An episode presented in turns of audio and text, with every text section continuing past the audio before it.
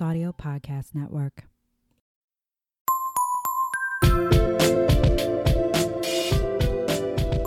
Hello, Herstory heroes and heroines, and welcome to another episode of Wining About Herstory, the podcast where two longtime besties talk about wine and women from history that you may not have heard of. Mainly, we actually just talk about the women from history. I'm Kelley. I was like, who are you? My brain is all over the place. I got some really exciting news right before we started the podcast, and so my brain is just like going haywire. BT dubs, I'm Emily. I feel like I always forget to introduce myself, like it's an afterthought. I'm like, oh yeah, by the way, if you haven't listened before, Not everyone knows who I am, but you will grow to hate me. Don't worry. It comes to everyone. it comes to it, it's builds slowly over the episodes. It's a slow burn. It's a slow burn hatred.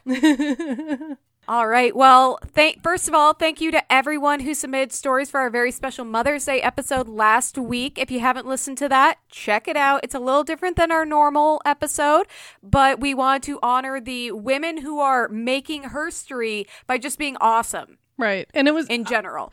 I think all of our episodes are really good, but that that was an extra special episode because we we got some really good entries from people we know and other podcasters, and it was kind of a mix of us talking about stuff and audio recordings from other people, and I don't know. It, I think it went really well. There's a lot of feels. I have to say, so Rebecca uh, is the one who submitted the story about her grandmother and Betty Robinson. I mean, it was a whole essay. It was really beautifully written. And we got a really lovely email from her, like thanking us. It was super positive. But the second I saw her email in our inbox, I was like, we fucked up. Right? I was like, oh shit. We fucked up bad. She's going to be pissed. Like, we didn't represent the story well enough. We were talking about the Nazi torch relay too much. Right, like, we went oh we went no. off on so many tangents, but she actually loved our tangents, which was great. I'm I'm glad like that's just kind of where my mentality is all the time. If we hear from listeners, I'm always like, "Oh god, what did we do?" Well, and I don't know if you saw, but um, Betty Robinson's granddaughter did comment on our Instagram post she did and I was so excited.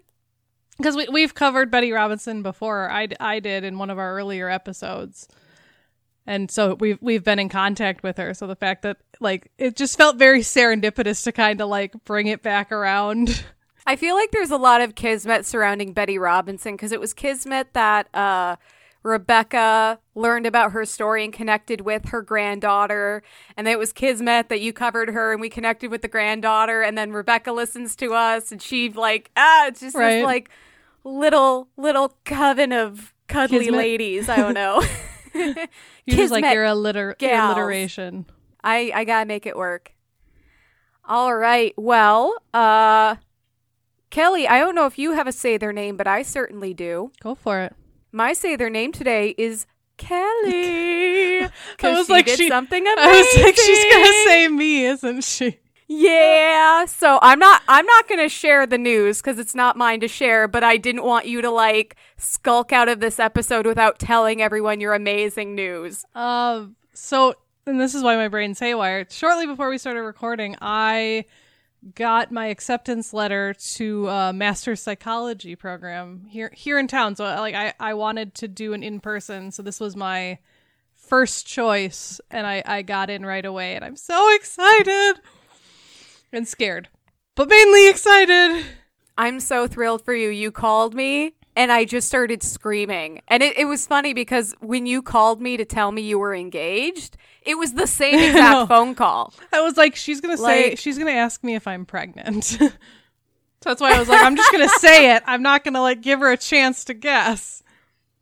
Because last time I guessed right, you're like, oh, hey, I have some news. I'm like, what are you engaged? And she's like, like, yeah. And I'm "Dang like, oh, shit. I. I was joking. You're like, no, that's just one of the things I say to people when they say I have good news. yes. Uh, but no, I'm seriously, I'm so thrilled and I'm so happy for you. And honestly, I knew you were going to get in, but I've been in your position where it's like, oh no, you like all those things that you think are going to keep you from getting in are in the forefront of your mind. I'm like, nope, I'm not going to get in because this, that, and the other thing. And it's hard to focus on the reasons that you could. Right. And Well, yeah, and I'm so I'm so proud of you. Psychology is known for being very competitive at the master's level and above. So I don't know. I was just nervous, but yeah, I got in, and I'm super excited to go back to school, which is weird. I never thought I would say that. And now Kelley could be my personal psychologist to help me work through all my issues. Yay! No, I'm kidding. Wait. Do I want to go to school for this? no, I'm kidding. I do. I very much do. it's like if you become a chiropractor and everyone's like, "Can you crack my back?" Can you crack my back? Can you give me a massage? Yeah, can you just like I've got a little knot right here, which speaking of knots, that's a good segue into our wine because I finally got that fucking bottle of Chardonnay open. Nice. By like like that final pull, I like cranked my Oh, neck. I was like, "Oh god." I'm so old I can't even open my wine without getting hurt. Jared's gonna have to give you a massage. He will. He actually uh is a masseur. Oh yeah, I forgot about. Like, that. I think I knew yeah. that at like one point, and then I forgot because it's not like needed knowledge, and my brain was just like whatever. Yeah. And he's not an active masseur. It was something he did when he came back overseas. I think after he left the military, I think, and he doesn't do it anymore except for me. But like, oh my god, when he tries to get my knots out, I'm like, are you mad at me? Did I do something to you? Because it hurts so bad. Like, because he gets in there, he's like, no, you can handle this. I'm like, I can't. I'm a baby. Right, but then afterward, you're like, okay, okay, this feels good now. Yeah, okay, thank God I can, you know, breathe without throbbing pain. Right. All right, so I got that bottle of Chardonnay open, and it is also from that Naked Wines box, and it is uh, either Jacques Coulet or Jack Cole, as I'm going to refer to it because I'm not fancy. It's J A C C O L E, and it's oak fermented Chardonnay from the Russian River Valley in Sonoma County, year 2018. Ooh, fancy. I actually, I was gonna say 2018 was a good year, and I'm like, was it though? I I mean, don't. it was better than remember a lot from two- 2019. 2018. and it's definitely better Yeah, than this well. year. my my thing is though, like I don't remember a lot from 2018. I was like, what was I doing that year? Did I block it out for a reason? That's but uh, I am going to. I'm gonna read the back here, and this is from. Uh, this is like a note from the creator Jack Cole or Jacques Collet. I if I'm saying your name wrong, accept it. This is who I am. I'm trying. I consider the Russian River Valley to be the ultimate growing region for Chardonnay in California. I always forget the Russian River Valley is not in Russia. and thanks to your resounding support, I had an opportunity to make a beautiful oak fermented wine from a new vineyard there! Exclamation point. This wine has the same crisp, fruit forward styling of the other Sonoma County Chardonnays I have made, but with a unique elegance that epitomizes Russian River. Thanks again to the Angels for making this wine a reality. So, Naked Wine, their whole thing is like, um, you know, supporting independent winemakers. And if you're buying their wine, they call you an angel because you're helping support people make these unique wines and Yeah. everything. So that's why the last couple wines I've read keep talking about angels. Not everyone's getting all spiritualist over here, but we are the angels, Kelley. we are. I'm okay with that. Hallelujah. All right. Well, I don't even think I have to ask what we're cheersing to. Cheers to you, Cheers. soon to be Kelley the cup. psychologist. Yeah, there we oh go. shit! I had another. I had another glass, but I, because I was going to use it for the clink, but I forgot to bring it in before I got set up. So I'm going to clink with the bottle. Okay. Ooh, I did was my pretty pl-. I did my plastic clink. and then I believe how is it? Ooh, that's Fruity? dry. Is it like a fruity? It's fruity dry? but it's yeah, like it starts out fruity and then it mellows out very quickly. It's dry. I like it though. I'm This not usually a Chardonnay person, but I like this. I'm getting more into dry whites. Like the longer we've been doing this podcast, the more I'm like, mm, dry white. Yeah, you know, we actually haven't had like a Moscato or a Riesling in quite a while, and that used to be our like go-to. Right? We'll have to have one soon when we get back together. Woof. Sorry, wine burps. That's That came on quickly. super attractive. Ugh, I know. You know, to someone it totally is. Jared, obviously. We actually high five whenever one of us bur- like gives a really good burp. So Yeah, you got you got to Facts. These are compliment the the good belches. Oh, my ear itches. Sorry. oh, you're fine. That's very hot. You scratching your ear like that. You know this is this is why we don't live stream our podcast. no one Oh needs my to see me. I don't know. I think one of these days we'll do a Patreon episode where we live stream and we just like we won't shower for a couple days. We'll be au natural, Right. like People will not it. wearing bras, PJs, just just a couple of wrecks, It'll be it'll be wonderful. couple of hot messes. There you go. Hot mess herstory. That's gonna be our spin-off podcast. Hey, we'll have our Instead of we'll have what we're thankful ju- for, we'll have our juice box episodes and then hot mess herstory.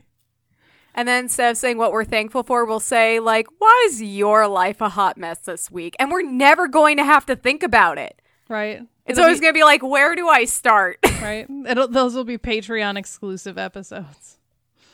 Yeah, you have to like pay to see us in that kind of state, you guys. Right. We're not giving that shit It's- away it's for like free. It's like how Wine and Crime has their drunk dry- dives. We'll have hot mess history. That's actually a really good idea. I love it. All right, well, I think I'm going first this week. you are. I get to be lulled by your dulcet tones. I'm going to read the whole story like I'm working a sex phone line. what are you wearing? PJs. They're fleece. Mm, so soft. Donate to our Patreon to have that be your ringtone. Anyway, That would be great. What are you wearing? Fleece. Best ringtone. so soft, only a little matted from years of wear and tear. I actually got dressed today. I had to take my dog to the vet. Just year- just yearly stuff, you know. But Nice. you I know, when you're on soon, too. furlough, everything just blends together. So the fact that I like got dressed and went out and did something today is pretty amazing. I've become so resistant to leaving my house because I'm not used to doing it anymore. I'm like, Right, it's but, weird." Like, uh, getting in my car, like driving feels weird. Like, do I remember how to do this? I know Where's my signal? That was my thing is because a lot of times when we do go places, Justin will drive, and so yeah, like when I drove because he was working and I drove the dog to the vet, I'm like, why does it feel so weird to drive? Right. Anyway, You can start our now. quarantine woes. so I'm really excited about this woman. Uh, one of my friends, uh, Jory, has actually recommended to her recommended her to me a few times, but like could never think of her name. She's like, "Oh, she did this, that, and the other thing," and I'm like, "I don't care who she is. That sounds amazing. I'm covering her." And so finally, she like texted me, "Oh, I figured out who it is." So this one is dedicated to you, Jory. Uh, I love you. You're amazing, and this woman's amazing. So, on behalf of my friend who's not a psychopath, and that'll make sense very soon, I am covering Olga of Kiev. Is this one you should have saved for October? Um, I'm comfortable not saving for her for October because one, I don't want to. I need to talk about her right now. But two, there's a weird twist at the end, and you're gonna see why maybe she's like not one of the felonious females we want to cover in October. Okay. the the story's fucking nuts and I'm very excited. So, we're taking a trip way back. Like way way back. So we don't know when Olga was born, but it was somewhere between 890 AD and 925 AD. We are in triple digits of years. And honestly, when we're looking that far back, a 35 year discrepancy is pretty accurate. Like, whoa, you narrowed it down to a 35 year span? That's amazing. Right? Like, good job. So Olga was allegedly of Viking origin and was born in Pskov in Russia, and that's spelled P S K O V. I didn't look up the pronunciation because I think I only have to say it once. So I'm sorry. I'm just going to do a preemptive sorry for all my pronunciations. So, like many women of ancient times, we don't know much about Olga until she became associated with a powerful man. So, who hmm. knows? Like, she she was a child and then she married a powerful dude and she was suddenly relevant to the annals of history. Of course. So she married she married Prince Igor the First of Kiev, who was the son and heir of Rurik, who was the founder of the Rurik dynasty, and their family tree includes Ivan the Terrible and the Romanovs. All right, then. That's some nice company to be in. Yeah, and honestly, like all the craziness in their family tree, like it originates here and it they all come by it very honestly. So Olga and Igor were living in the capital of Kiev, ruling over Kievan Rus, a territory that was comprised of a loose federation of conquered tribes, which spanned across Russia, Ukraine, and Belarus. And side note, every time I see Belarus, I say Belarusi Mm. because I had a little I had a little girl that I taught and her family she like went to visit them in Belarus and she always called it Belarusi and she would sing it. She'd like Belarusi! Oh, and I'm like oh my god I love you. Can I adopt you? You're adorable. Right? so Belarus is forever Belarusi. It has been decided by a 3-year-old get over it Anyway, the territory was largely conquered by Oleg, who w- uh, was basically serving as the regent after Igor's father died. So Igor's father's the king. He dies. Igor's too young. So Oleg is like, okay, I'm going to king it up for a bit. Okay. Now, bordering this territory was a tribe known as the Drevlians, who had a contentious relationship with the Ki- with Kievan Rus. Uh, they used to be tight and would engage in military campaigns and pay tribute to earlier rulers, but when Oleg, the guy who actually conquered everything, died, they started giving their money to a local warlord. So it's kind of like whether they liked him or hated him, they had an allegiance with Oleg. And once he was out of the picture, he's like, okay, fuck this shit. Right. We're not They're giving like, you "No, we're done." Like, it's either they liked him or they were afraid of him. And once he died, it was like, no. Jeez. And honestly, this like reads like a teen drama. Like, oh, we were tight, now we're not. And like, oh my god, you're giving money to someone else, but that's supposed to be my money. I thought we were friends. That's funny.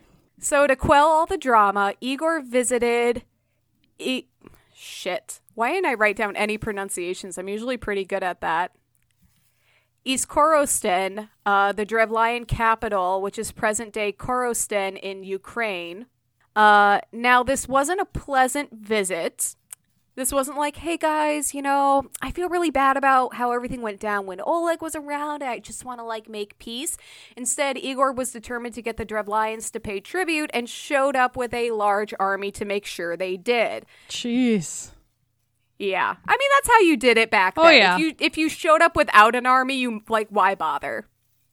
So the Drevlians backed down to Igor's larger army and paid up. So then Igor left. And that's where this story should end. But Igor decided that the Drevlians didn't pay enough. Like, I guess he didn't count it before he started the journey back. Like, these aren't next door neighbors. Like, there's Right. a, a, some travel involved. So anyway, he and his army went back to demand more money. And I'm not saying that this was wise or a cool move on Igor's part, but what happened next was brutal. Not so nice. So upon his arrival, the Drevlians, led by Prince Mal, captured Igor, tied him to tree trunks, and tore him in two. Mm. I'm not sure if that's crossways or down the middle, but I I don't think it's good either way. Yeah, probably not. and like it's possible that this is this, this is a sensationalized account. But either way, Igor is super fucking dead. Igor left behind his wife Olga and their three-year-old son Svetoslav, uh, and with her husband dead and her son too young to rule, Olga took the throne. Yeah. Unfortunately, in inheriting the throne, Olga also inherited a serious problem. The Drevlians were feeling pretty pumped after tell- tearing Igor in half and had decided it was time to move up in the world. Like, they're like, yeah, they're like, they're in their post pump glow. like, they lifted more than they ever had. They're like, I can fucking do anything. Right. They're like, I got this. Ugh. Right? But ever the gentlemen, the Drevlians weren't going to wage all out war with Olga. They decided instead to send messengers to persuade Olga to marry Prince Mal, the man behind her husband's murder, as one does. Yeah. Super confident in their plan and probably expecting to be greeted by a weeping Olga, tw- 20 Drevlyan negotiators hopped on a boat and sailed to Kiev with their proposal.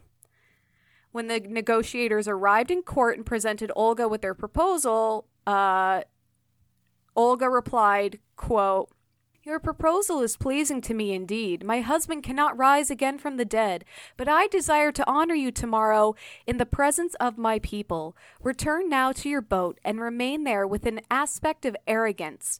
I shall send for you on the morrow, and you shall say, we will not ride on horses no go, nor go on foot. Carry us in our boat, and you shall be carried in your boat. So she's like, this all sounds cool. My husband's dead either way, but like, let me thank you for, you know, not trying Right. to murder me, I guess. So come back. I like that. We're gonna Go- like, go, go be arrogant, and we'll Yeah. carry you and your boat back here. yeah, basically, like, like, dude, I hear that. Build this shit up. I hear that, and I'm like, hmm, I don't know if you should trust this woman. So the Drevlian uh, negotiators said, "Cool, probably." I don't know. Something like that. You know, whatever the slang of the day was. yeah, they like did one of the little surfer Yeah, there you go. hand waves. They returned the next day and stood in their boat outside the court, repeating the words Olga asked them to say. We will not ride on horses, no gore, no gore, nor go on foot. Carry us in our boat. And they also fucked the line up just like I did. That's that's historical Yeah, fact. one hundred percent. This is all canon. Suddenly, the citizens of Kiev all grabbed the boat and lifted it into the air, carrying it like a palanquin. Uh, the negotiators were like, Whoa, this is sweet. They must be really into us. Probably. Most likely, I could see that. They were carried into the court and promptly dropped into a trench which Olga had ordered to be dug the day before. The negotiators were then buried alive by the people of Kiev. With their boat. Yeah, like they're all in the boat, all in the trench, and people are just thrown in dirt on top of them. And because she's a bad bitch, Olga leaned over the trench to watch the men be buried alive and, quote, inquired whether they found the honor to their taste. Olga is cold as hell, And yet, that's kind of fantastic. right? Like, man, I'm not advocating for murder here, but like they did kill her husband. Like, I get it. I get it. Now, this is dark as hell, but Olga was not done. She wrote to the Drevlians, who obviously didn't know what had happened, saying that they should send, quote, their distinguished men to her in Kiev so that she may go with her, their prince with due honor. So she's looking for an escort to go marry Prince Mal. Right. She's like, I don't know where the your people went. They must have gotten lost between me and you, but I accept your offer. So send me an escort. Well, I don't even think she's implying that the guys went missing. She's like, hey, I got your message. Let's do this. I'm down to clown. Again, probably she said that. the Drevlians again were like, this is awesome, absolutely, and sent the best men who governed the land of Dereva. Okay. I only say that once too, so I'm bad at it. It's okay. When the men you. arrived in Kiev, Olga, ever the hostess, ordered the people of Kiev to draw them a bath in the city's bathhouse. After all, they were probably tired and gross from their journey. However, when the Drevlians entered the bathhouse, Olga sealed the doors and set fire to them so the men burned to death inside. Oh my god, that's kind of fantastic though. Isn't Like, that nuts? Terrible, but also kind of fantastic. Now, like the old saying goes, these things come in threes. Olga sent yet another message to the Drevlians asking them to, quote, prepare great quantities of mead in the city where you killed my husband, that I may weep over his grave and hold a funeral feast for him. She's like, I have to honor my dead husband for, before I get married again. Like, I think you guys can respect that, right? Right. Because nothing says mourning like getting sloppy on a bunch of mead. That's when I do my best mourning. Olga, accompanied by some attendants, did go to the Drevlian capital of Iskorosten, where she indeed had a funeral feast at the grave of her husband. The. Drevlians joined in the feast and got sloppy on mead, as one does at a funeral. Yep. Once all of the Drevlians were wasted, Olga ordered her attendants to murder everybody.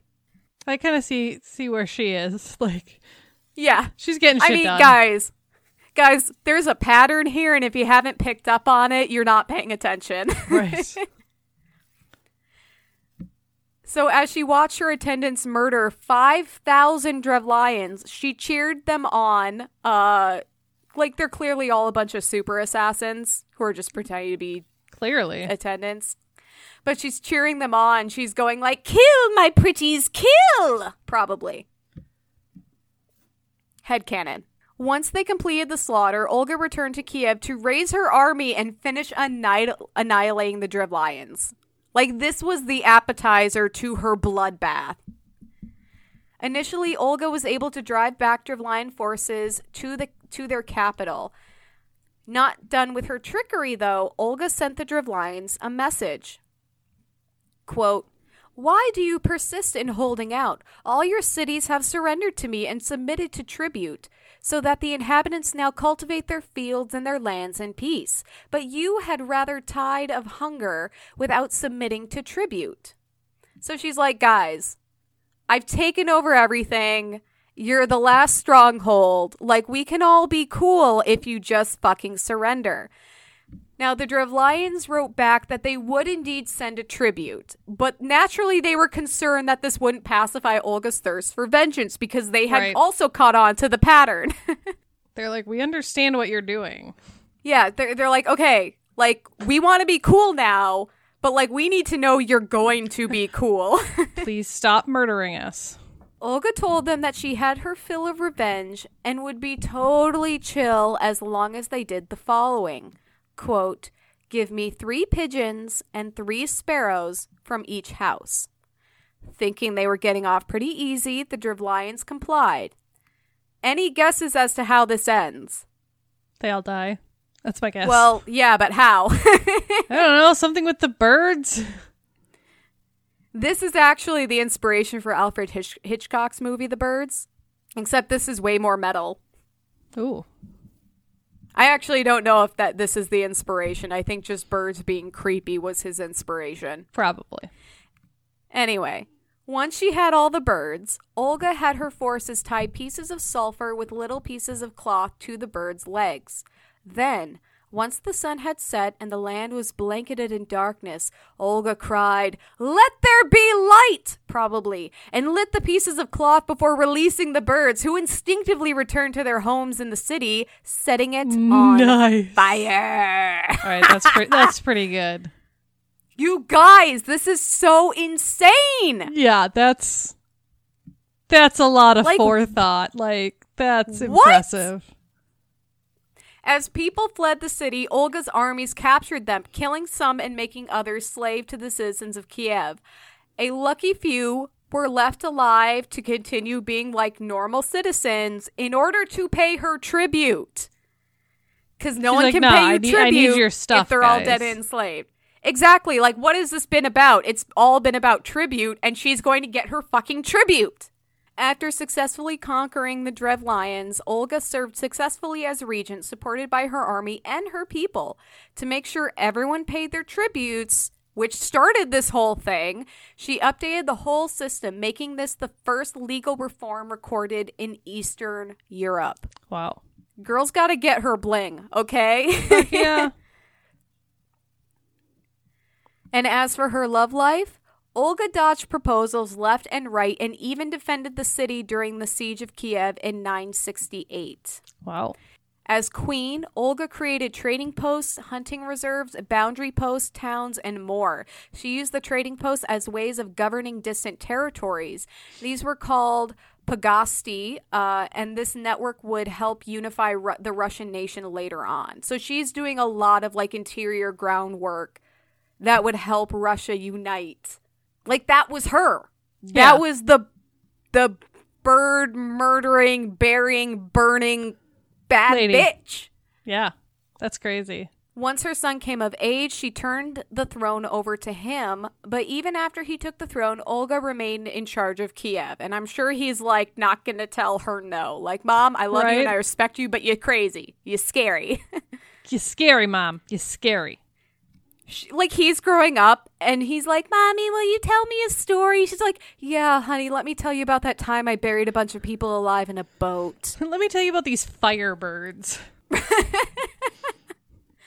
Dude, every time I read the word tribute, I kept thinking of Hunger Games, and I didn't put that together until you said Firebirds. I was like, but then like the Mockingjay, and she's got like the fire dress, and she's a bird, and maybe this also inspired the Hunger Games. I don't know. just inspired everything. It's fine. So during this time, Olga also converted to Christianity, being christened with the name Hel- Helena. This led her to also try to turn uh, the Kievan Rus Empire to Christianity. While her son wasn't super into it, he agreed not to persecute Christians in the kingdom, which, like, is super progressive. It sounds so dumb, like, not trying to kill someone because of their religion, but especially at this time, that was just like what you did. He also probably knew that wouldn't go over well with his mom. So, uh, Olga was trying to spread Christianity, and she also went ahead and began building a bunch of churches. Oh wow. And no one told her no because they knew what she was capable of. right. On July 11th, 969 AD, Olga died from illness, causing all of Kiev and Rus to weep. Her son, Sivla- Svatoslav, sorry, uh, was actually going to move the capital uh, somewhere else on the Danube River, but Olga asked him to wait until her final day. She's like, The capital's been in Kiev. I've been ruling over Kiev. Like, I'm on my way out if you could just hold off. Like just wait a week. It's fine. Yeah. Despite not being on board with Christianity, Svetoslav, who is clearly like an awesome son, like he just comes off as like a good son in this story, he agreed to abide by his mother's beliefs and had Olga buried in the Christian tradition with a priest and no pagan funeral feast. But let's be honest, the last one she went to ended pretty poorly for a lot of people. Yeah. Her tomb remained in Kiev for over two centuries, but was destroyed by Mongolian armies in 1240. Boom. Aw. Legacy. If Olga sounds familiar to you, it may be because in 1547, nearly 600 years after her death, the Russian Orthodox Church named Olga, the woman who buried men alive, who burned them alive with birds and in bathhouses, and just straight up murdered a ton of people, a saint. Uh, of course they did. Yes, the woman who tricked and brutally murdered thousands in a series of creative and horrifying ways is a fucking saint who is, quote, equal to the apostles. She also rec- is recognized as a saint in the Roman Catholic Church. It's probably because she was probably one of the first to start bringing Christianity to that area. They will overlook a lot if you were trying to spread Christianity. Right. Honestly, I kind of think that, like, because she became a Christian after all of that, if they're like, no, no, no, that was before she was a Christian, it's Spain. She Right. wasn't a Christian yet. Like, it's And, all like- about forgiveness, right? See, in the back then they were just handing that out. Now it's like you need to perform three miracles to be a saint. well, she did send an army of firebirds a Count- that counts as at least two. Yeah, like I don't know. Uh, her feast day is July 11th, the day of her death, and she is the patron of widows and converts. So they are acknowledging like her past before she became a Christian, and her becoming a widow started all of her murdering. So And and firebirds. yeah. They thought about tacking on untold vengeance, but it didn't vibe with the peace and love that they that the church was going for. Makes sense. I mean, unless we get all like Old Testament. Then it would be 100 She's basically queen of the Old Testament, let's be honest. so she has a boatload of churches, cathedrals, and monuments dedicated to her to the point where I didn't even bother listing them all out because it's just going to be Church of Olga, Cathedral of Olga, Olga's Church, Olga, Olga's Cathedral, Olga's Monument. There, I, I did it. I'm done. That's all of them. However, the facts surrounding her deadly revenge are iffy and potentially are sensationalized or even fictional accounts. The primary research on her is the Primary Chronicle, which is like an old history of Kiev and Rus. Uh, and it's, I mean, anything that old, it's hard to trust it completely. Uh, but I super don't fucking care. Herstory headcanon, Olga is the saint of bad bitches. Right. Done. She is the patron saint of bad bitches. like, We're gonna Oh my put, God. We're gonna put a firebird, like a bird on fire, on our uh, jean jackets for her. Everyone's gonna be like, "Oh, is that like Hunger Games?" And we're gonna laugh and be like, "Bitch, you haven't heard of Olga of Kiev, patron saint of bad bitches? Let me tell you a story." Let me tell you about these firebirds.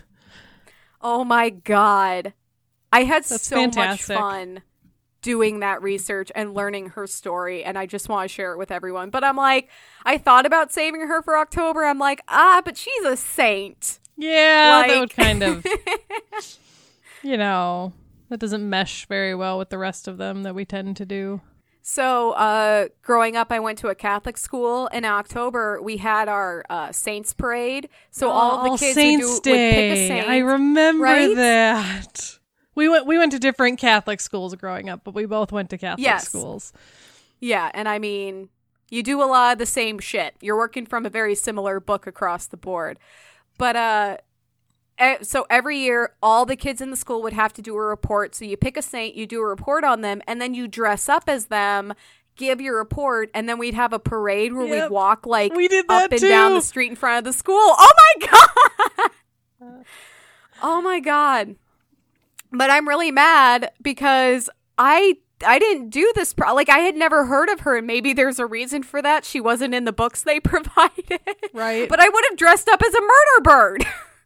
That would have been great. right? I think I did I did Mary, the Virgin Mary. I did Mother Teresa and um oh my god, there's a um a Native American woman who's dubbed a saint and I did her one year and I feel really bad that I don't remember her name. I can't remember who I did. It's so long ago. right? I just tried to There was all of that a- from my memory. there's this one saint whose name I don't remember. Um, I'm a bad Catholic. She's like the patron saint of people with poor eyesight because uh, part of her martyrdom is that she got her eyes plucked out or something, and so she's always presented as like holding a little plate with her eyes in them, which is metal as hell. And there was actually a kid who like dressed up as her and just like didn't do anything to the eyes, but just had a little plate with some like fake eyeballs, and I'm like, oh my god. Wow. got That's intense. A little bit terrifying. She was included in our saint books. I like vividly remember seeing those pictures of her carrying her own eyes around. God, That's terrifying. Maybe I'll cover her. I'll just do a whole series on like deadly metal tragic saints. That would be kind of interesting. I was trying to look Oh. up what the saint that our school was named my the school I went to was named after. Um like what she did. Oh, it was I bad. was like, do you not it was remember like she got she got like tied to a tree and assaulted and it was real bad. Ooh. Yeah, guys, like as a kid I thought it'd be so cool. Like, what if I became a saint someday? But the shit you have to usually endure to become a saint is not okay. It's not fun. Don't do it. be a good person, but you don't have to be a saint. Get your eyes plucked out. I guess she Although was it worked out pretty well for Olga. I guess um Saint Odilia was blind as well. Maybe that's the one I'm thinking of. She didn't have her eyes plucked out. She was blind from birth, Oh. and then she was supposed to be mind. put to death. And then her mom convinced her to let her be raised by nuns. So then she got raised by nuns, but she was like really pretty. And then her blindness got cured. Don't know how that happened.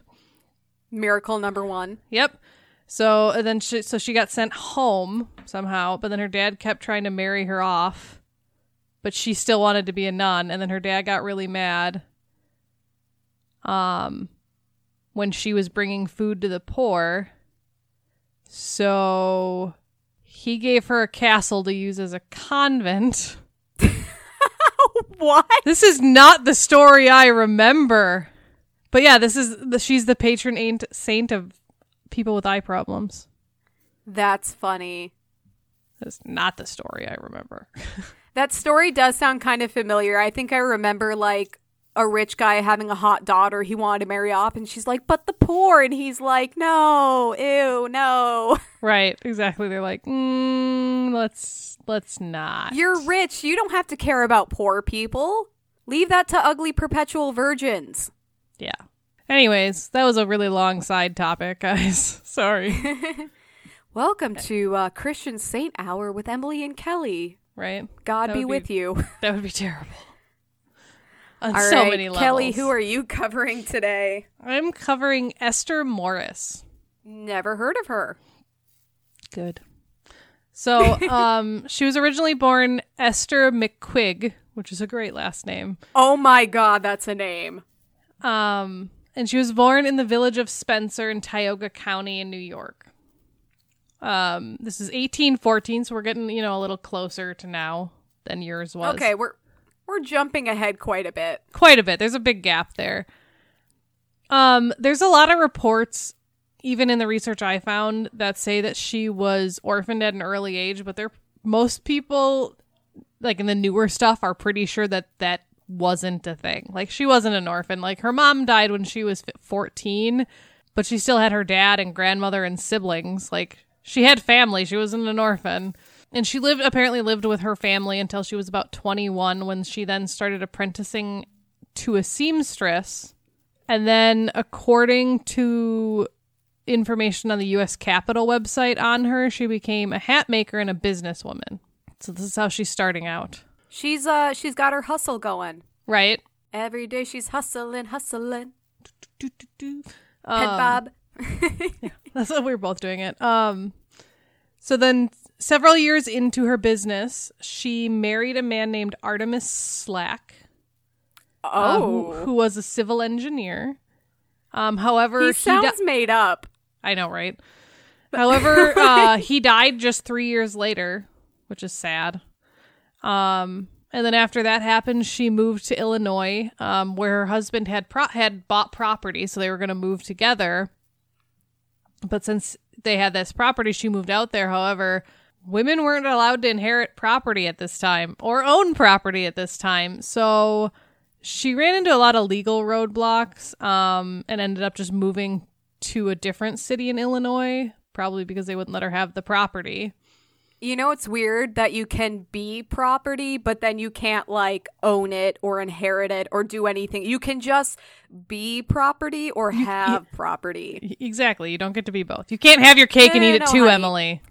You you don't understand how property works. Bitch, I am property. right? Like, if anyone understands what property is, it's me. and I'm not saying women are actually property, guys. That's just no, how they no, were viewed just- at the time. Yes, we're making fun of I it. shouldn't Um, have to say that, but I'm terrified of getting that email. Emily, um, I uh, really hate how you think that women are property. As someone who has a women's history podcast, I think you'd know better. Like, no, I was joking. right. Um, so she she ended up moving to a different city in Illinois, which was named Peru, Illinois. And in 1850, she got remarried to a man named John Morris. So that's how she got her last name, Esther Morris. okay. um, who was just a local merchant in the area. And at this time, she did have a son from her first marriage, whose name was Archibald Slack. From the, like I said, from the first marriage, they called him Archie, Again, which is great. names. I know. Um, and so in in 1868, so she'd been married for her husband for a while. Her husband and that oldest son Archie moved to Wyoming to participate in the gold rush and open a saloon in gold rush territory. okay. So husband, oldest son, heading out. All right. A year later, Esther and her two younger sons, who were 18 year old twins, she just has her hands full. Um, vent- you know, by then her husband and oldest son had kind of set up. So the three of them ventured out west to rejoin the family so the family could be together. The town that they had settled in was named South Pass City in Wyoming. Um, it was a very dry area, very rocky, very, very different from what Esther would have been used to living in Illinois in the Midwest. Did you say Illinois? I did, I'm sorry. Living in Illinois. We can't be friends anymore. We absolutely cannot be friends. just like slipped out. Did I? So I, I was born in Illinois. And did I tell you, I think the first time I ever got my mom into a hot topic was to show her a shirt that had the outline of the state of Illinois on it. And it said, Illinois. The S is silent, stupid. I'm not calling you stupid because you're not. The shirt is I didn't even you. like I didn't even like mean to say the S, it just kind of like came out. I have to. I have to defend Illinois. The was like I corn runs watching- in my I blood. Video the other day, and the guy who is in the videos from like New Jersey, and he was like, everybody comments on the way I say water because in New Jersey they say water, like Water. W, w how I would say it pronounces W U D D E R. So they say like water.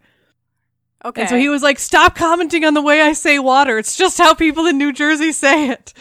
So that's oh what it god, it's like those people who say bagel or milk. It's like no, it's bagel and milk. Warsh. That's the number one one that gets me when people are like, "Oh, it's a war- a washing machine." And I'm like, "That's not even a word." Wait, how do you say the the stuff that goes on pancakes that comes from Canada? Syrup.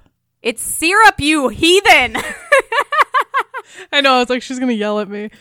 At least you don't call a water fountain a bubbler like A those bubbler, like uncivilized those- people in Wisconsin. Those Eastern people. Ugh. And by Eastern people, I mean Wisconsin. That's as far east as we go. I had this ongoing feud with one of my friends in college because she was from Wisconsin. She's like, no, it's a bubbler. And the guy who invented it called it a bubbler. And I'm like, I don't really care. And so we went to a history museum in Wisconsin, like it, I think it was Right. in Madison. And she got a shirt that said, like, bubbler and had a picture of a water That's fountain on funny. it. I like Googled that once because I was talking to someone from Wisconsin. Someone from Wisconsin who didn't know it was called a bubbler.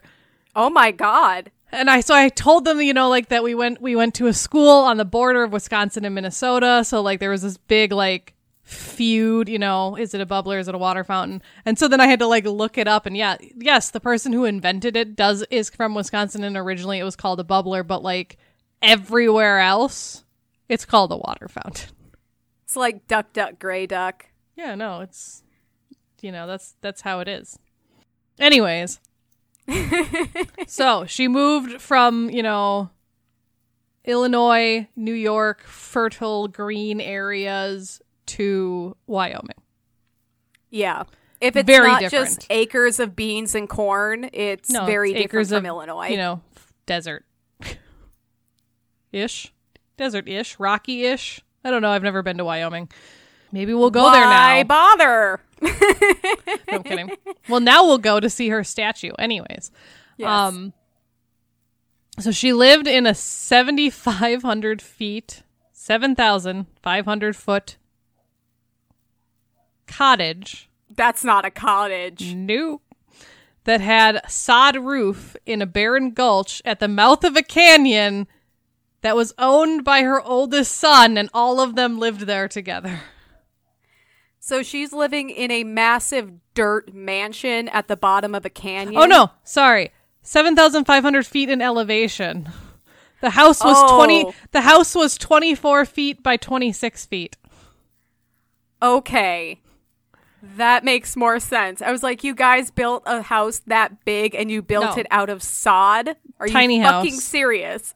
Ti- tiny house is a log cabin with a sod roof. So five of Okay. them living in a living in a 24 foot by 26 foot house. I'm pretty sure that's the size of some people's like living rooms. yeah, that's nothing. Yeah.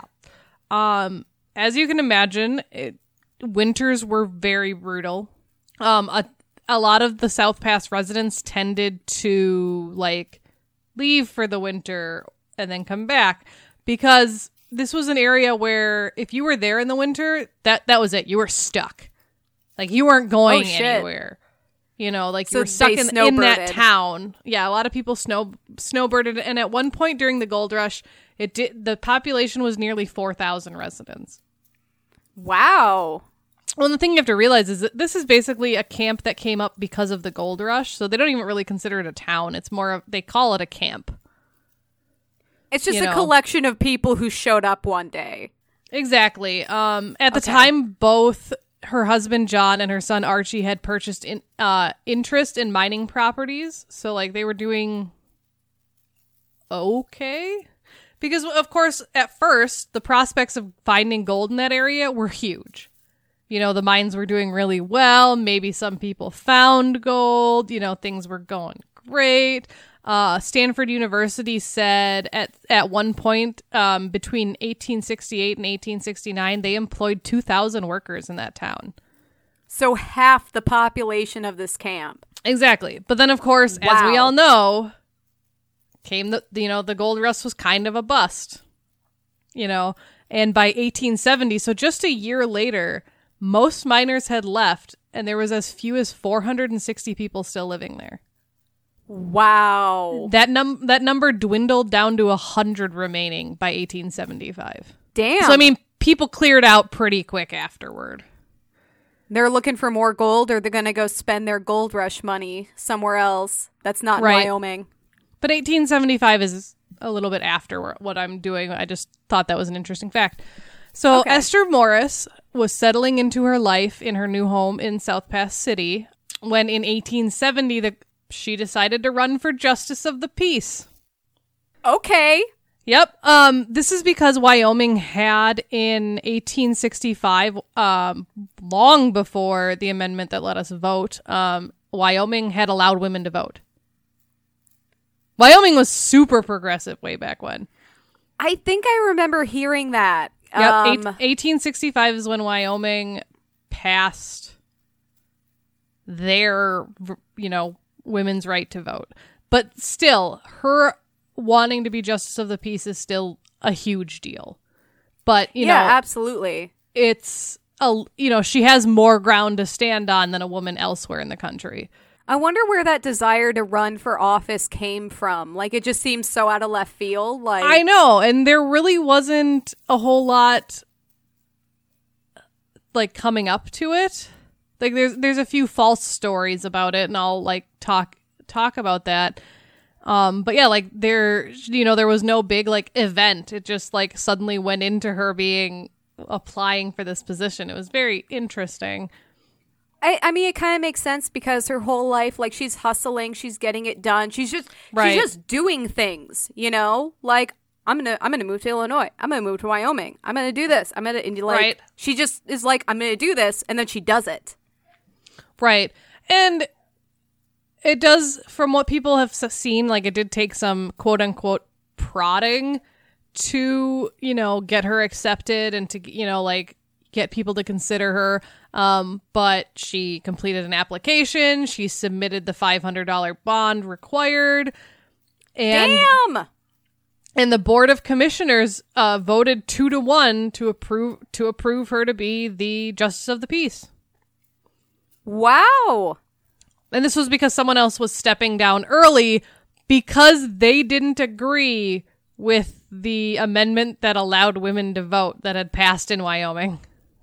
That is so fucking poetic. I don't want women to vote. Okay, we're gonna replace you with a girl. What? No. Right. Exactly. so, um so obviously like they telegraphed out a press release because this was historic. This was the first woman justice of the peace. Yeah. in America in America like period. And I was wrong. I said 1865 was the year they gave the women right to vote. It was 1869. okay. So it was it Real, was just real quick though. yeah. Justice of the peace. That's like a judge, right? Yeah, it's a judge. I I totally knew that. I just want to be clear for our listeners who didn't know that. Of course. I understand. They're like the the lower court quote unquote. You know, they're obviously not the Supreme Court or anything. So like, Yeah. you know, if if you go to the courthouse to get married, you're going to get married by a justice of the peace. Okay. Okay. So they do like a lot of the co- the common law stuff, basically. So, but yes, it's a judge. Marriage and vandalism. There you go. Um. Oh no, I'm getting the burps. Um. so the press release was the same. This in part of it says Wyoming, the youngest and one of the richest territories in the United States, gave equal rights to women in actions as well as words. Morris's momentous appointment followed the resignation of Justice R.S. Barr, who quit in protest of the territory's territorial legislation's passage of the women's suffrage amendment in December of 1869. However, according to someone else that wrote up like an American Heritage book, like that literally the book's called American Heritage. Uh, the author is Lynn Cheney. Um, Supposedly, she came after Judge J.W. Stillman, so we're not just sure if they had the the wrong justice slash judge or you know, but still, Herstory headcanon, she replaced the dude who didn't want women to vote. right? And it was it was written about her by Secretary Edwin M. Lee, who was the Wyoming Territory's secretary at the time. This is what he wrote about her court sessions. Quote, characterized by a degree of gravity and decorum rarely exhibited in the ju- judica- oh, Jesus, judicature of border precincts. So like they're like, hey, she did really well. Like she was official. She, you know, like she kept her court in order. And he, he also said, quote, improvement in the tone of public morals was noticeable. So like she was getting shit done. Nice. One sad thing I noted though was that uh, in April 1870, when um, Frank Leslie's Illustrated newspaper, which was a national publication, um, when they wrote about her first day on the job, they they focused first before anything else on her clothing because of course. I was gonna say, was it about how hot or not she was? Oh, so this is what they wrote. They wrote, "quote a cal- She wore a calico gown, wors- worsted breakfast shawl, green ribbons in her hair, and a green necktie." Later in the article, they did mention that she offered, "quote infinite delight to all lovers of peace and virtue," and nicknamed her the terror of all rogues. Terror of all rogues. Yeah, I do like that. that is part. amazing. I have to say, I'm imagining this article where it's just a solid page of breaking down her outfit and then going, by the way, she's doing a good job as Justice of the Peace and she's a terror for all rogues. The end. Right? It's like a side Like the last the line end. BT dub, she's Justice of the Peace. Did you not know that? right? Um, so Esther began her tenure um, in 1870 because the guy retired in December. So February 1870 is when she like kind of picked everything up, and she started out by arresting the previous judge because he was refusing to hand over his court docket. So like she couldn't pick up his work because she didn't have the docket.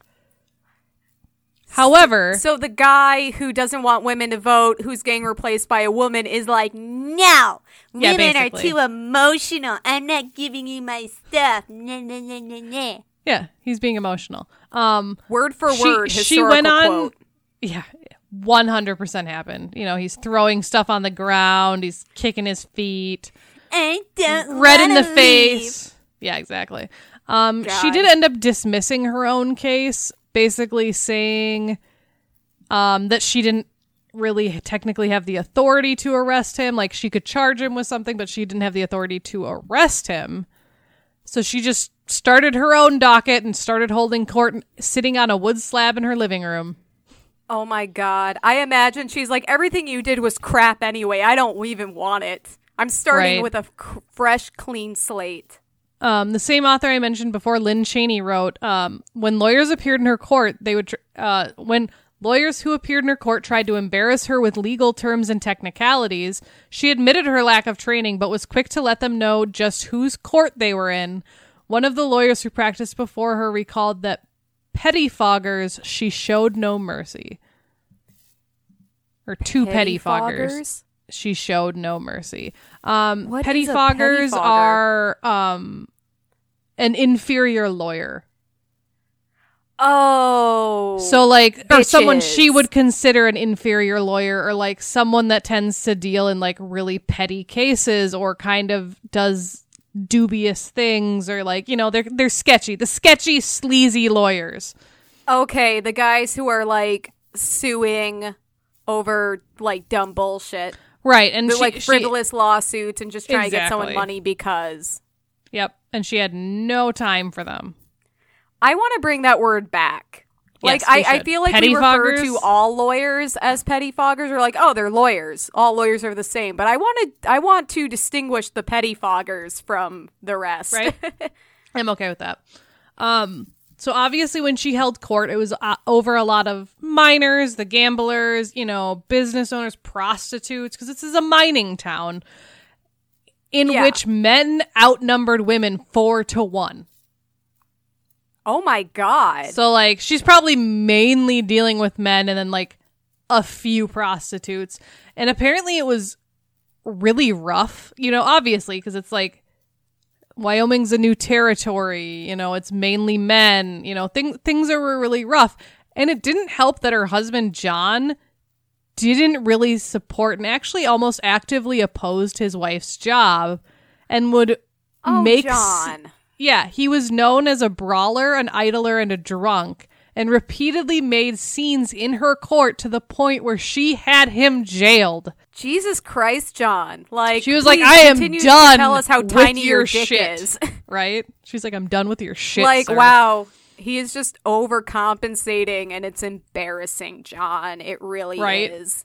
However, she was able to look f- to her sons for support in the courtroom. Like they were super, you know, like, okay with it. Archie, her oldest, um, she appointed as a district clerk, and Robert, one of her twins, um, was a deputy clerk, and they so they would help with like keeping court records and drawing up arrest warrants and kind of like making sure things flowed smoothly. But they were totally on board with their mom. Well, she raised them right. Exactly. Good thing John didn't believe that raising kids was a man's job. right? Um, so she was only in office eight months because that was like the remaining term that was there when she took office. But she ruled over tw- m- at least 27 cases, potentially more, of which n- at least nine were criminal. wow.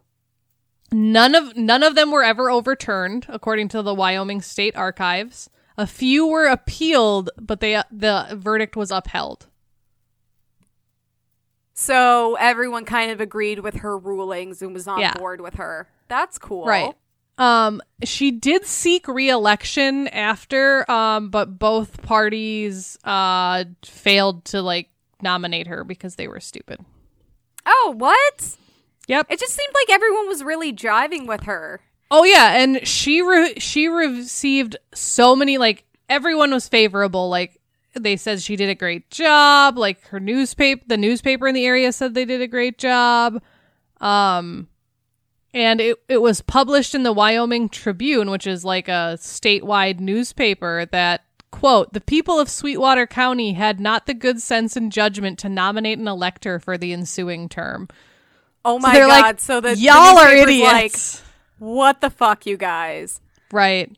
So after her term, um, well, like immediately after her term, so her term ended in December of 1870. So this is January of 1871. She was actually invited to speak at the Na- National Women's Suffrage Convention because, of course, um, she was. She said she wasn't able to attend, but did send uh, Isabella Beecher Hooker, who was a prominent suffragette at the time, uh, a letter to be read aloud. Nice. Um, so she she wrote uh, so she she wrote that like her appointment um due to the circumstances in the political climate quote transpired to make her position as justice of the peace a test of a woman's ability to hold a public office. She also wrote that she felt her work was satisfactory though she regretted that she was not better qualified to fill the position. Like all like all pioneers i labored more in faith and hope you know, that's a really good point, and it's not like she would have really had a lot of opportunity to get the proper training and education. right especially in the middle of wyoming Right, you know? Yeah. So unfortunately her husband uh continued to be an asshat and to the point where uh Esther actually had him arrested like this was after she was a judge for assault and battery. Oh my god. Yeah, so he was a- extra asshatty. Um Is he like beating her? Is he like beating on everyone else? I don't know. It it never said. It just said that she had him arrested for assault and battery. I would assume it's her, but who knows? I, I feel like I feel like the kind of people who start like drunken brawls, like it sounds like he did, are not like opposed to beating on their Exactly. the women in their lives. Like you know, Well, I'm like, okay, if you're this much of a dick, Right. And just keep going. Well, and especially if he he opposed what she was doing, you know, like I could see it maybe as him being like, you know, you're my woman and like trying to assert dominance because bullshit. you know what? He was just really insecure because he has the most boring name in this whole fucking story. Right.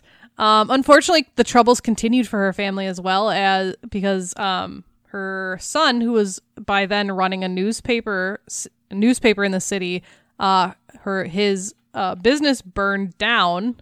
Oh no!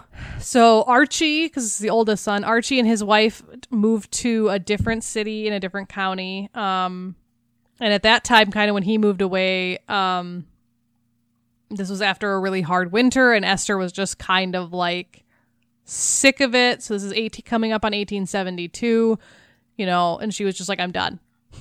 So she left the camp and her husband.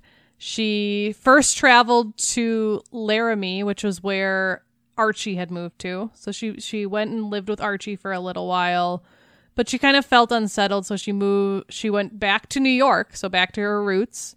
Okay. First to New York and then back to Springfield, Illinois. Illinois? Woo! That's Yep, the and- capital. Exactly. She would so she started spending her winters in Illinois and she would return to Wyoming in the summers to see her sons mainly. You know, and she'd so she'd kind of wander between the two until she um kind of settled permanently in Cheyenne. Um that's, that's where she settled. By that uh her one of her twins had settled also in Cheyenne, so she lived with him. Is that in you know- Illinois or Wyoming? Uh Wyoming. Oh, okay. Sorry, love. It's actually the capital of Wyoming. We we've had this conversation about how I bad know. I am with state capitals. No one can come after me. Right. Um, she did, however, keep up on women's causes even after she left the gold mines and South Pass. Um, in 1872, she did per- participate in a women's uh, suffrage uh, convention. She was Nice. nom- she was nominated by the Women's Party of Wyoming as a candidate for legislation in 1873, but she declined. She served as vice president for the Suffrage Association. She went to another convention. Um, she presented the new Wyoming state flag during the Wyoming statehood celebration. nice. So like she she kept active. She wasn't like super active, but you know, she was she was there. By the way, I'm really sorry if you guys can hear my dog Charlie barking in the background. He's also very excited about so you know women's history. He's like, "Yeah!" Um she ended up dying in April of 1902 at the age of 89. Damn. Um, she's interred at Lakeview in Lakeview Cemetery in Cheyenne. Uh, it's a, just a simple stone monument. Um, however, there are two other statues in Wyoming. Well, there's one one in Wyoming and one um, at the state capitol. Aw. Um, and then she was also honored by a New York Times obituary, one of their Forgotten People series. yep. That's exactly what they call it. Is it really? No, I'm I was I, like, uh, huh. It's funny because we talk about it all the time, but I'm like, what do they actually call it? Because I just call it the New York Time. It's about time obit series, like the fucking finally obituary series from the New York Times. I'm looking it up. Hold on. It's, they they call it they call it overlooked. Overlooked. That's it. But yeah, so she got one of those. Um, so now I'm going to talk about something that some people might know her from because she has a reputation that kind of precedes her, but not the most of the things that they talk about aren't true. So, according to a man named Herman Nickerson, who was, um, I know, I'm sorry. There's someone named Herman Nickerson alive today who's like, Emily, that was really mean the way you laughed at my name. It's just like Right. everyone in this story has amazing names except John, whatever. Morris, Morris. Morris. Like it's just a boring name. And he was a dick, so I feel comfortable saying that. right? You, I'll have to send you a picture of this of Herman Nickerson. He has he has an amazing mustache. I was gonna say, does he look like does he, He have looks a like an- handlebar mustache? Yeah, he kind of looks like a modern day Yosemite Sam. Oh my god. But so he he was a state legislator that like represented in that area, and like according to him, like Esther had hosted this tea party for Nickerson and like a different candidate, and it was like this whole thing, and she was the one that like was like, you guys should propose women's suffrage, like made both of them promise. And so like when he won his seat, he like gave her a shout out, but then like every other historian's like, um, that didn't happen. Oh my god. So he's like co-opting her legend onto his own. Yeah, basically. And I mean, he sh- he gets he or she gives him full credit. Like she was just like, "Oh my god, he's amazing, you know, he gave us the right to vote." So I don't really know why he's bringing her into it. Uh maybe just to make himself feel better. And then a friend of his like later after both Esther and the other candidate that he said was at this tea party passed away, um this this woman who's a historian like wrote and was like, "Yeah, this tea party like totally happened," you know, and it's so like that like doubled down on it. It's not Basically, often we and- see people making shit up to include women more and to add to their legacy. It's more about like covering up their legacy. So I don't know how to feel about all this. It's weird. Right. And like most places doesn't don't even mention it like other than to be like, yeah, but like there's a statue of her that like talks about her as like the mother of like women's rights and a lot of people are like, "Eh, like she did do good things, but I don't know if I'd go that far." You know, like. Yeah. Like I'm okay with like some other stuff says honored to be a pioneer for women's suffrage. That I agree with. But oh, like absolutely. the mother of civil rights, I'm like, mm, that might be that might be a bit too far. You know how you got the right to vote? It's because of this lady. Only her. No one else was involved. Right. Yeah. So it's just, I just wanted to like touch on that in case someone's like, oh, there was this whole thing you didn't bring up about a tea party. And it's like, most of what I found, like, actually, I think every article I read was like, guys, this probably isn't true because the first record of it wasn't until 17 years after her death. Oh. Yeah. That's when this guy like brought it up. And so it was just very, very odd. So yeah, that it wasn't a super exciting story, but I I came across it and I just thought it was kind of neat.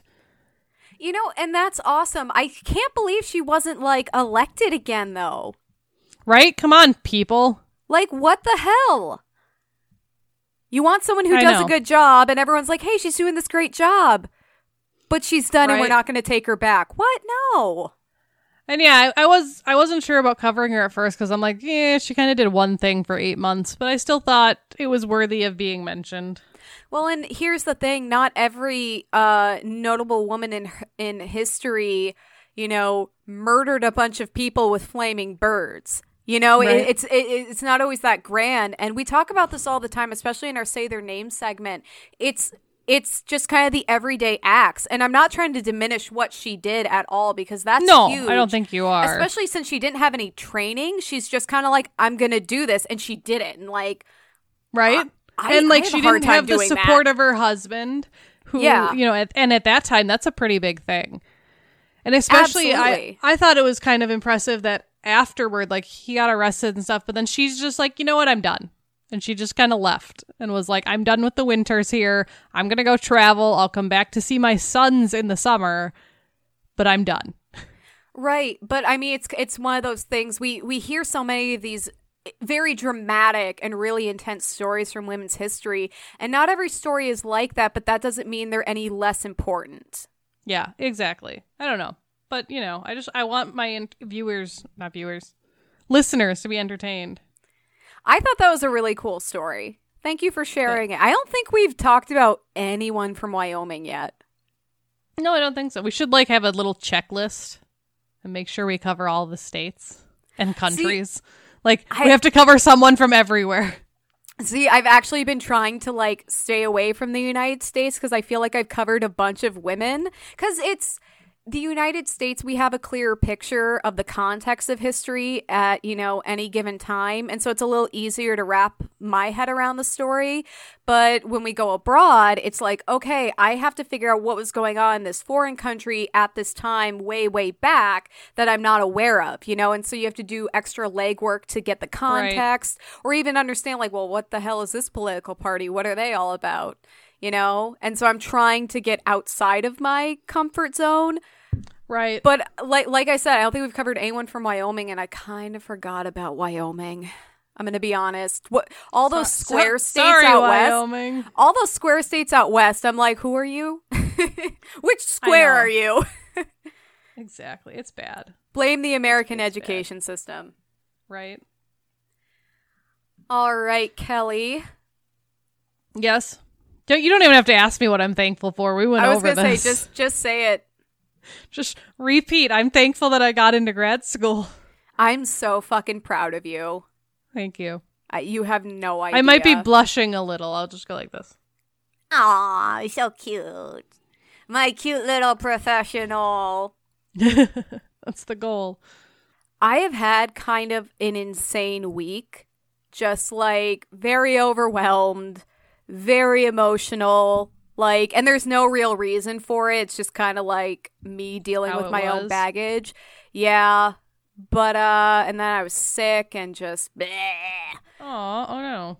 but I am thankful. Uh, so may- maybe this isn't a thankful thing because you know, I'm okay. I'm just gonna get through this instead of apologizing before I say anything. Yep, just do it. So, uh, Governor Walz in Minnesota is going to loosen the stay at home order to allow certain businesses to reopen, um, more social interaction in groups of like 10 or fewer, and all that stuff. And I don't know if it's the right thing, like with, you know, the virus and this and that, but. I'm going to look on the bright side. I'm really hoping to see some people again while taking appropriate precautions, you know? Are, we gonna get the band back together? I think we might. I, I like. I think we're gonna have to talk about it, but I would really like to see you and record I know. again because I fucking miss you. Like Like, we'll, immediately, ju- we'll just sit on up. Like instead of sitting the sh- the short way on the table, we'll just sit the long way. we're gonna be holding hands the whole time. We're just gonna be like hugging each other, like arching our necks to reach our microphones. I know I heard that, and I was like, I'm gonna ask Emily if she wants to come over next week and record. Yeah, and I mean, like, here's the thing. I know there's a lot of um, anxiety about, you know, what the future holds because no one really knows what's going to happen entirely. And obviously, Kelley and I are going to take appropriate precautions. Like, we're not going to be a bunch of assholes who are like, No. I'm throwing a party with 80 people that I don't know. Meh, meh, meh." right. But, you know, and like, both of us I. will still wear masks in public, and you know, we're not- Absolutely. not, gonna be jerks. Absolutely, but I did start to get really excited about the possibility of like seeing some people again and maybe going on like walks together and just starting to increase uh my ability to see people and get out of the house more. Right? Like maybe have a bonfire. Yeah. You can socially distance at a bonfire. That's easy. Oh, absolutely. Except when the smoke blows one way and then so everyone has to sit on one side of the fire. Nope, that's not it. I hope they open up camp camping this year. We'll see. They haven't said Oh. anything about it yet, but I hope they do. I hope we can go tubing this year. Right? I guess what I'm thankful for is maybe the prospect of getting back some sense of normalcy and getting excited to do things again. I agree. I'm I trying think- to be optimistic. And I mean, at some point it has to happen. And so, like, our governor said that, you know, we have the capacity right now to have more people if it happens in the hospital. So we're going to try this and see what happens. Exactly. And I And been it has to happen at some him. point. Right, and I've been pretty confident in him up till this point, so I'm not like, "Oh, this is a huge mistake." But I mean, there, there's Right. obviously some anxiety. And I But mean, I'm even trying to experts are kind of saying, you know, even experts are kind of saying, like, we, we, we need to do something. Like, we can't all just sit in our houses for the rest of our lives. Right. So, you know, we just can't. And I'm not bashing on Wisconsin because it's Wisconsin. I mean, I kind of am, but I'm not. you know, it it did hurt a little to see that they tried to do the same thing and their Supreme Court said no. And then literally that night, there were like people packing the bars, and it wasn't good. yeah. Like we can't do we can't do that, guys. Like increments, increments. But yeah, I'm just I'm hoping that uh things are taking a turn for the positive. So, I, I Yeah. I think they are, you know, and it's like I think he said like we're we're turning the dials a little at a time and seeing what happens. yeah. You know, and he's like if we need to, we'll turn the dials back. I I am hopeful that that won't happen. You know, I think as a country, I think we're we're doing better as a whole and I think this is going to be a good forward momentum. I so agree. hopefully we're gonna come out on the other side, not have a big resurgence like other pandemics. You know, I think we're smarter than that now, and we're more aware, Fingers crossed. and we're gonna get through this, guys. We're coming out the other end, Woo! Peace and love. Love and support. And happiness and love, all the love. Positive buzzwords. Love, peace, Yes. joy. Bless this mess. Live, laugh, love. Eat, pray, love. Yep. All right. Well, thank you so much for listening to another episode of Wining About Herstory. Please like us on Facebook at Wining About Herstory, Instagram at WAH Pod. Twitter at WAH underscore pod. Our face our Facebook. We already talked about Facebook. Our website is winingaboutherstory.com and our email address is winingaboutherstory at gmail.com. We'd love to hear from you, whether it's a say their name or a woman you want us to research or just just a hi or, you know you know, anything. Really anything. your- and Did your best friend get into grad school? We'll talk about it. We love that. Yeah, we will. and please rate us five stars wherever you listen. It really helps us out. It helps other people find us, and it lets us know that you like what we're doing. You know, We give also- us those warm, fuzzy feelings. We also have a Patreon. Uh, you can find us at uh, patreon.com forward slash wining about herstory. Or is it wining about herstory pod? If one doesn't work, try I the think other. it's whining about her story. All right. Well, I mean, you can you'll find us. You guys know how to use the internet. But seriously, Right. anything helps. You can donate for as little as one dollar a month. Keep us, keep us flowing in that wine. Keep the wine flowing. Keep our glasses half full. Or maybe, maybe just slightly over half. Yeah, I mean, Yeah, you we can ride high. Yeah. Well, thank you so much again for listening to another episode of Whiny About Herstory. I'm Emily, I'm Kelley. and have an empowered day. Bye. Bye.